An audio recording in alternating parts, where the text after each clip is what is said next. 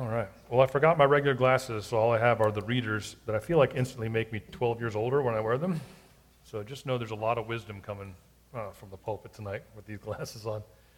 Uh, it's good to be back up here. Um, it's been almost a month, and I am sorry that I have been out as much as I have. Uh, it turns out I am not as strong as kidney stones. Uh, but I'm happy uh, to be here, even though it feels like it's been a year. And I should have probably just gone ahead and jumped back into where we're at in the lectionary everywhere. But I we only got halfway through the Joseph story, and I really wanted to finish it. So we're just we're just off the reservation when it comes to uh, the lectionary. We'll get back on at some point. But um, I wanted to tell I wanted to talk about the story with Joseph and, and his uh, reuniting uh, with his brothers.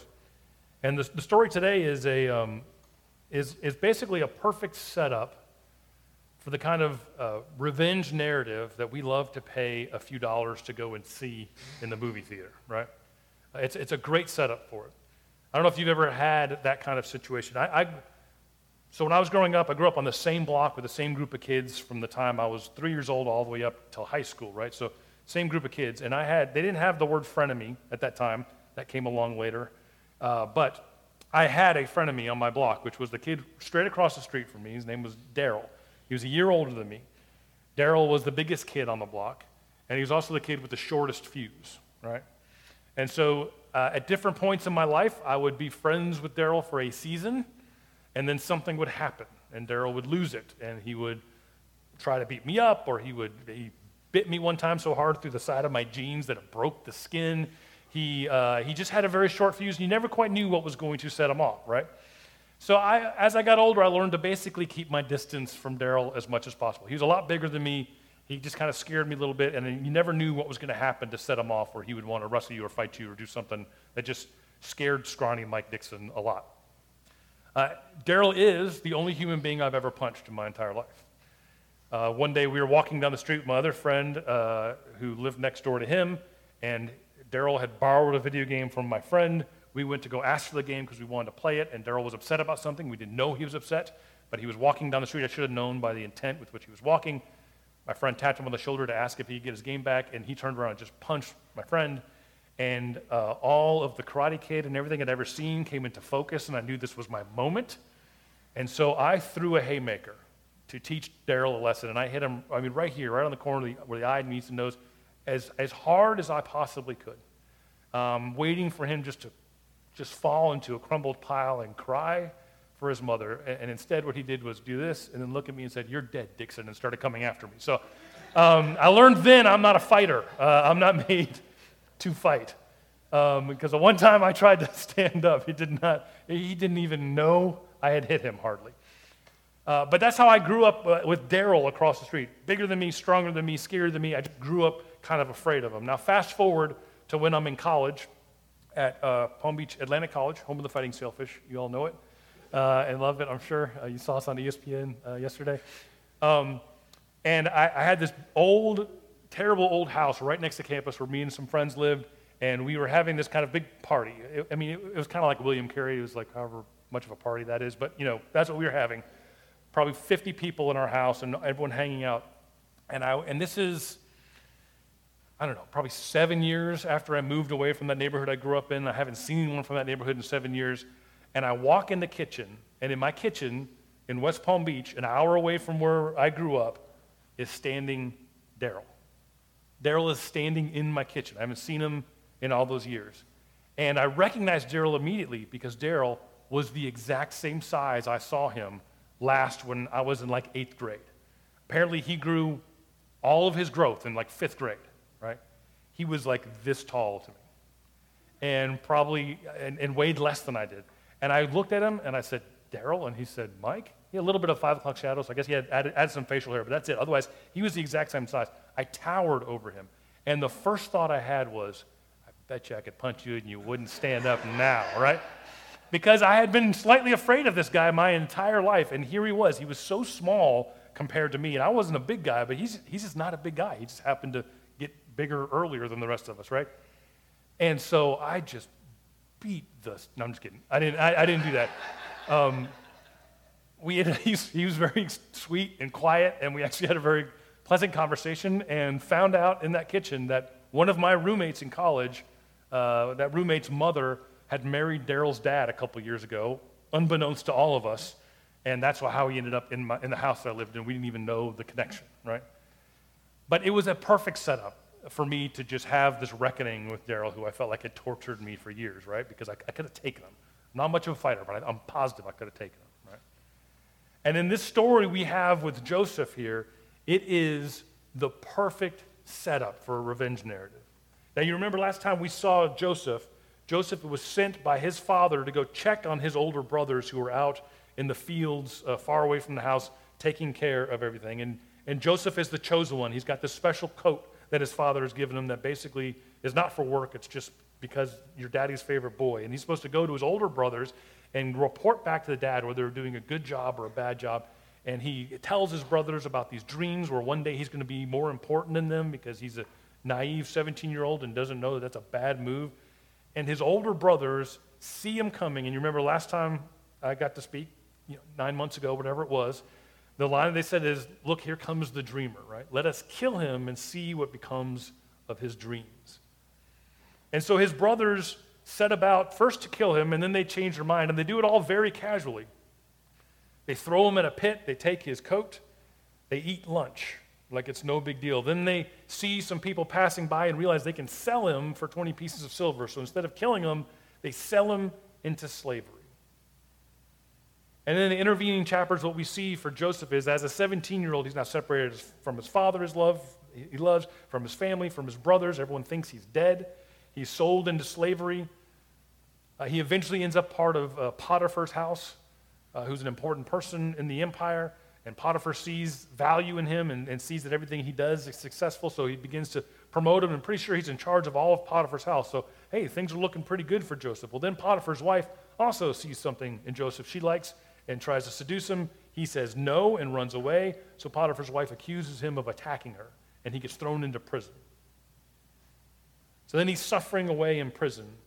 Uh, and even the prison guards recognize that there's something special about him, so they kind of put him in charge of the other prisoners, but he's still in prison.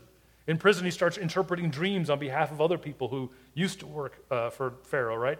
And uh, eventually, uh, they learn some things from him, and they see the value in him, and they say, when we get out of here, we're going to remember you and help get you out of prison. And uh, that does happen. It just happens a lot longer than they say it would. You know, you think they, they get out, they're they're back in good graces with Pharaoh, but they forget about him for a while until Pharaoh starts having dreams that need to be interpreted. Then Joseph is called up to interpret those dreams, and one thing leads to another, leads to another, and suddenly Pharaoh puts Joseph, eventually, this slave, in charge of the entire, all of Egypt. And what they know is that there's years and years coming where they won't be able to farm and they won't be able to grow anything, so they need to put things away. And, and uh, Joseph is put in charge of, uh, he's massively important in this suffering area, this place where there's no food, no drink, people need help. And Joseph is in charge of all of it. This famine hits the land, and Joseph, who's this powerful man in charge of a desperate region, uh, the famine is so bad that it seems to threaten God's promise to Jacob and his family, the brothers who are still living back home.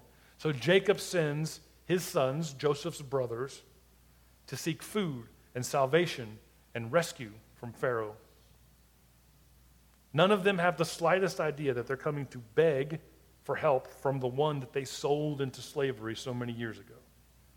They're getting ready to encounter the person who now has the power to end their lives, who they treated so cruelly.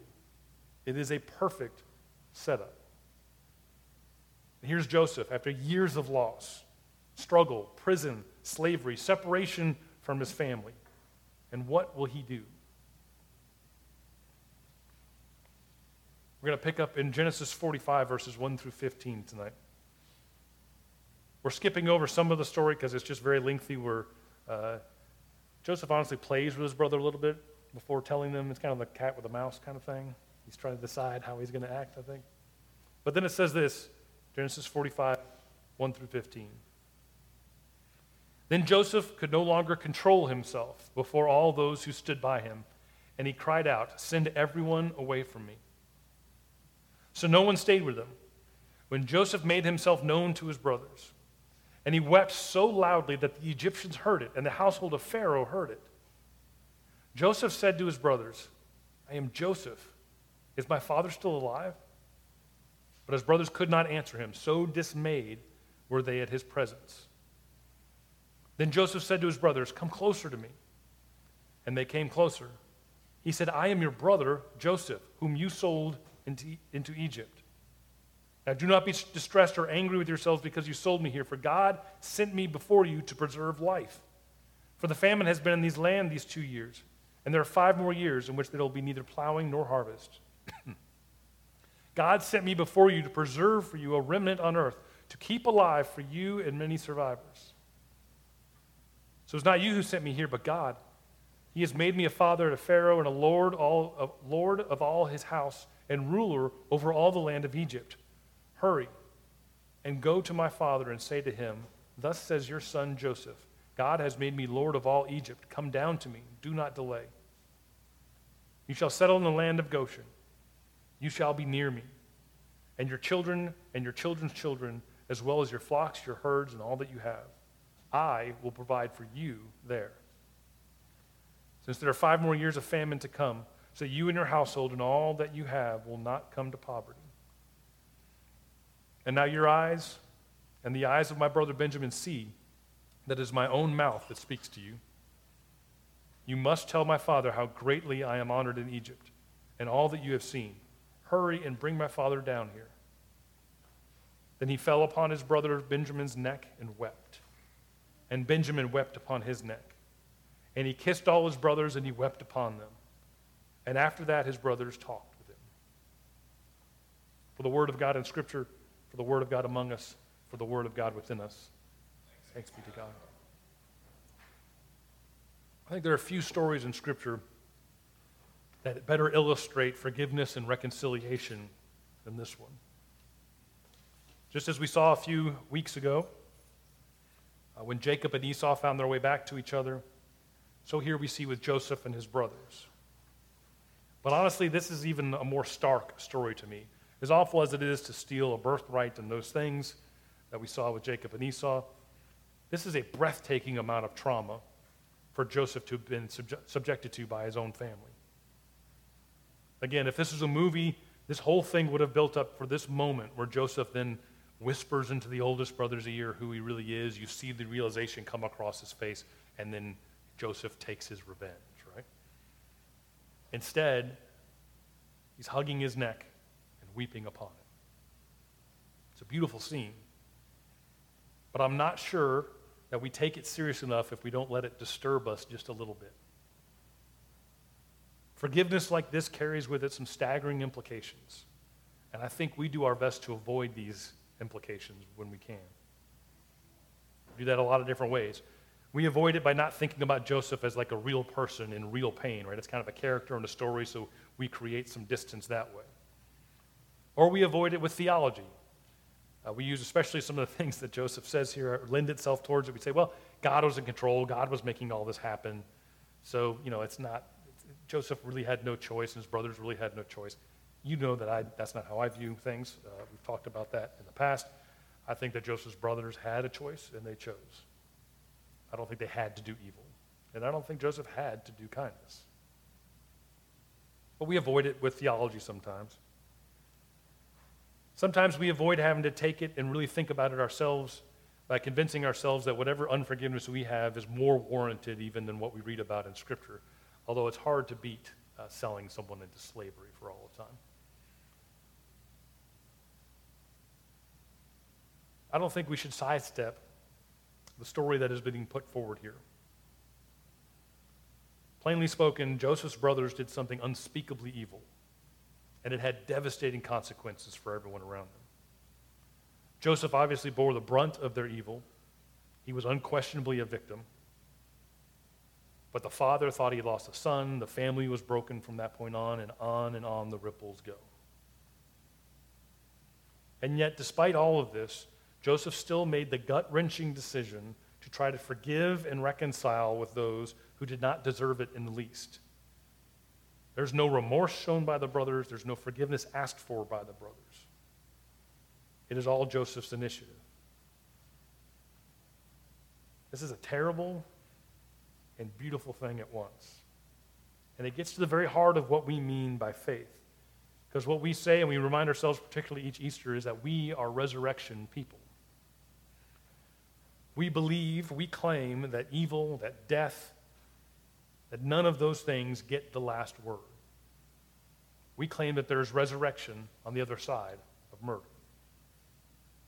In fact, without this essential belief, I'm not really sure what we have to offer in a world that is full of other stories. This is the good news. So let's take a moment. Let's do ourselves a service by approaching this idea with the weight that it warrants.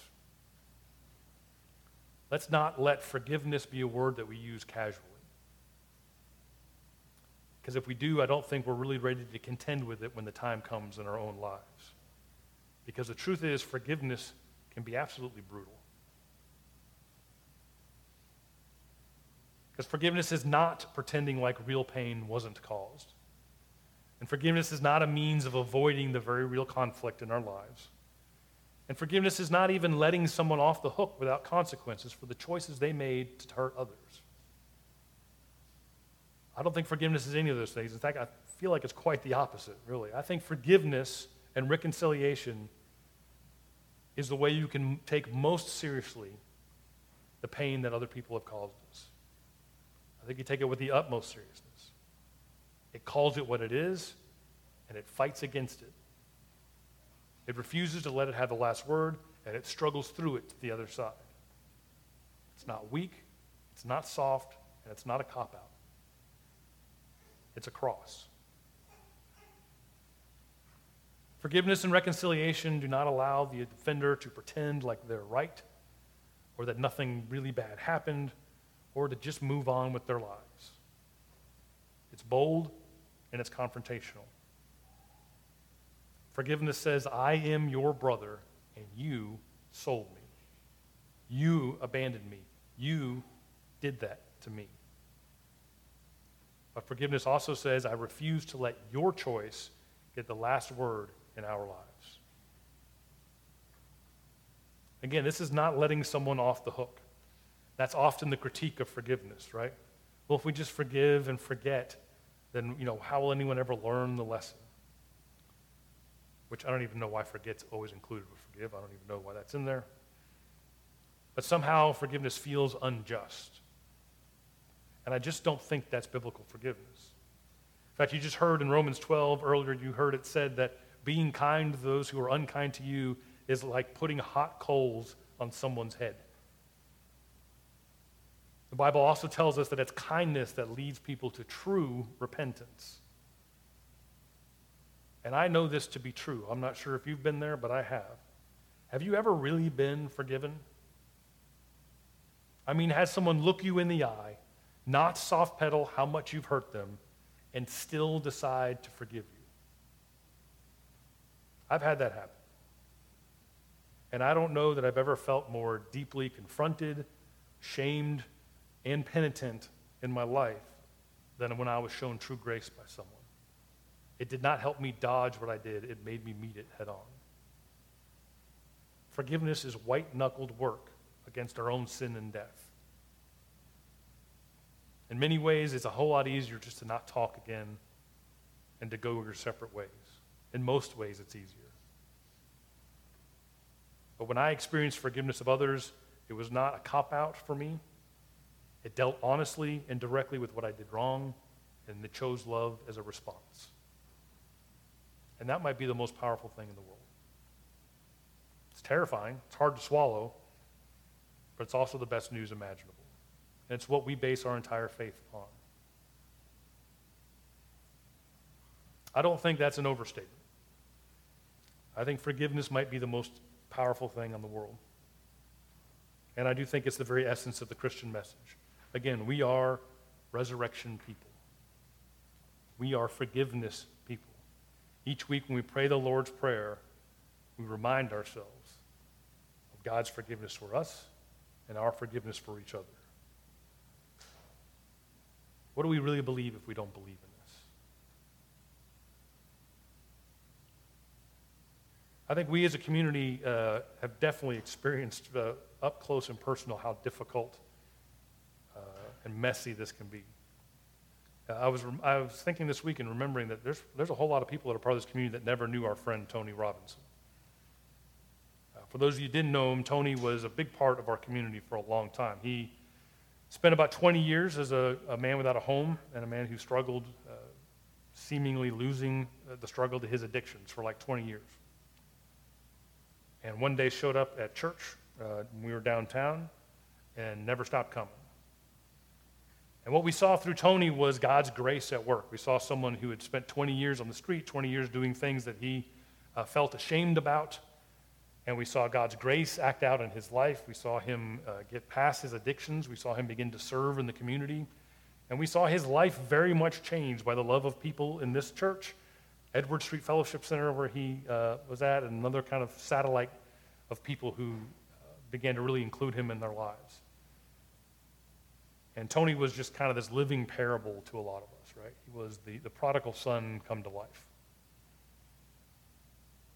He uh, finally, at one point, began living at Hope House, the day shelter that we were a part of for a long time, and spent his days making sure that other people who were living on the streets had clothes and food and were taken care of. He was just a good man. And as, as most of you know, some of you may not know, but probably the hardest thing that's happened in the life of this community uh, was the day when Tony opened the front door of Hope House and was killed. Needlessly, senselessly, violently taken from us. I've had to forgive people for things in my life, but that was just a different level of trying to figure out, what does forgiveness look like? Of course, I was led very much by Miss Jenny, Tony's mom. She was next door when it happened, but didn't know what had happened to her son out front. We had to go in there and tell her the news. Obviously, there was a lot of tears. But when she finally started talking, the first thing Miss Jenny asked about was the young man who had done it and his family. She immediately defaulted to grace. In the coming months, we tried to follow Miss Jenny's lead, not always successfully. But we figured if his mother could choose grace, we can as well. Probably the worst and worst thing I've ever had to do, and the highest honor I've ever had, is when Miss Jenny uh, asked me to represent her and the church community at the sentencing of the man who killed her son. When he accepted his plea bargain, part of what happens is that the family gets to speak to you, whether you want to hear it or not. And a few of you were in that room that day. I don't think I'll ever be a part of anything that was as holy as those few minutes, because I was able to speak directly to him. And we didn't let him off the hook. We spoke very honestly about what had happened, about what, how much it hurt us, about how it wasn't, Tony's life wasn't his to take away, about the wound that he created that would never fully disappear. We were talk, we talked to him honestly about the heartbreak that he had so unnecessarily caused for no good reason. We told him that we hoped the next twenty years that he was supposed to sit, send and spend in prison provide him opportunity to come to grips with what he had done. And then we forgave him, because we know Tony would. We know Miss Jenny did. And we know that's what we believe. Because if we didn't have grace then, what's the point of grace at all? We talk about forgiveness casually. And thankfully that's because a lot of times the things we have to forgive for are really not that big a deal. But let's not talk about it too casually. Forgiveness is a big word with a lot of implications. Forgiveness is exhausting, it's hard work, and it's long work. And it's not magic. It doesn't make everything go back to the way it was. Nothing brings Tony back. But it is what we are called to. Just like Joseph's grace for his brothers didn't undo the trauma that they inflicted upon him, Forgiveness doesn't erase the pain or the struggle or the loss. It stands toe-to-toe with it. It faces it up. And it refuses to let it get the last word. It doesn't come easy, and it doesn't come without a cost. But either we believe in life after death or we don't. So may we be forgiveness people, but may we not take it too lightly. May we not talk too casually about something this important. May we kiss and weep and fight for resurrection in our worlds. Because we have no better news to share than this. Death does not get the final word. Let's pray.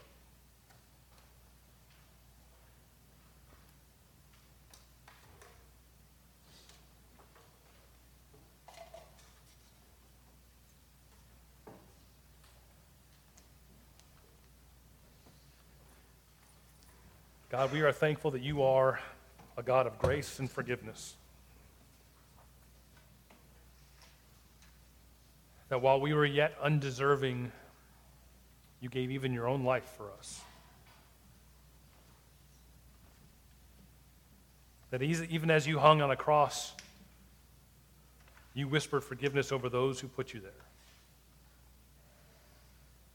That you gave us a different story, a better story, than the myth of redemptive violence that we have always played out in our world over and over again. God, may we be moved by this story of Joseph. May we not talk casually about something as serious as forgiveness. Give us the strength and the courage and the grace to do the hard work of resurrection in this world. God, we do love you. We ask all these things in your name. Amen.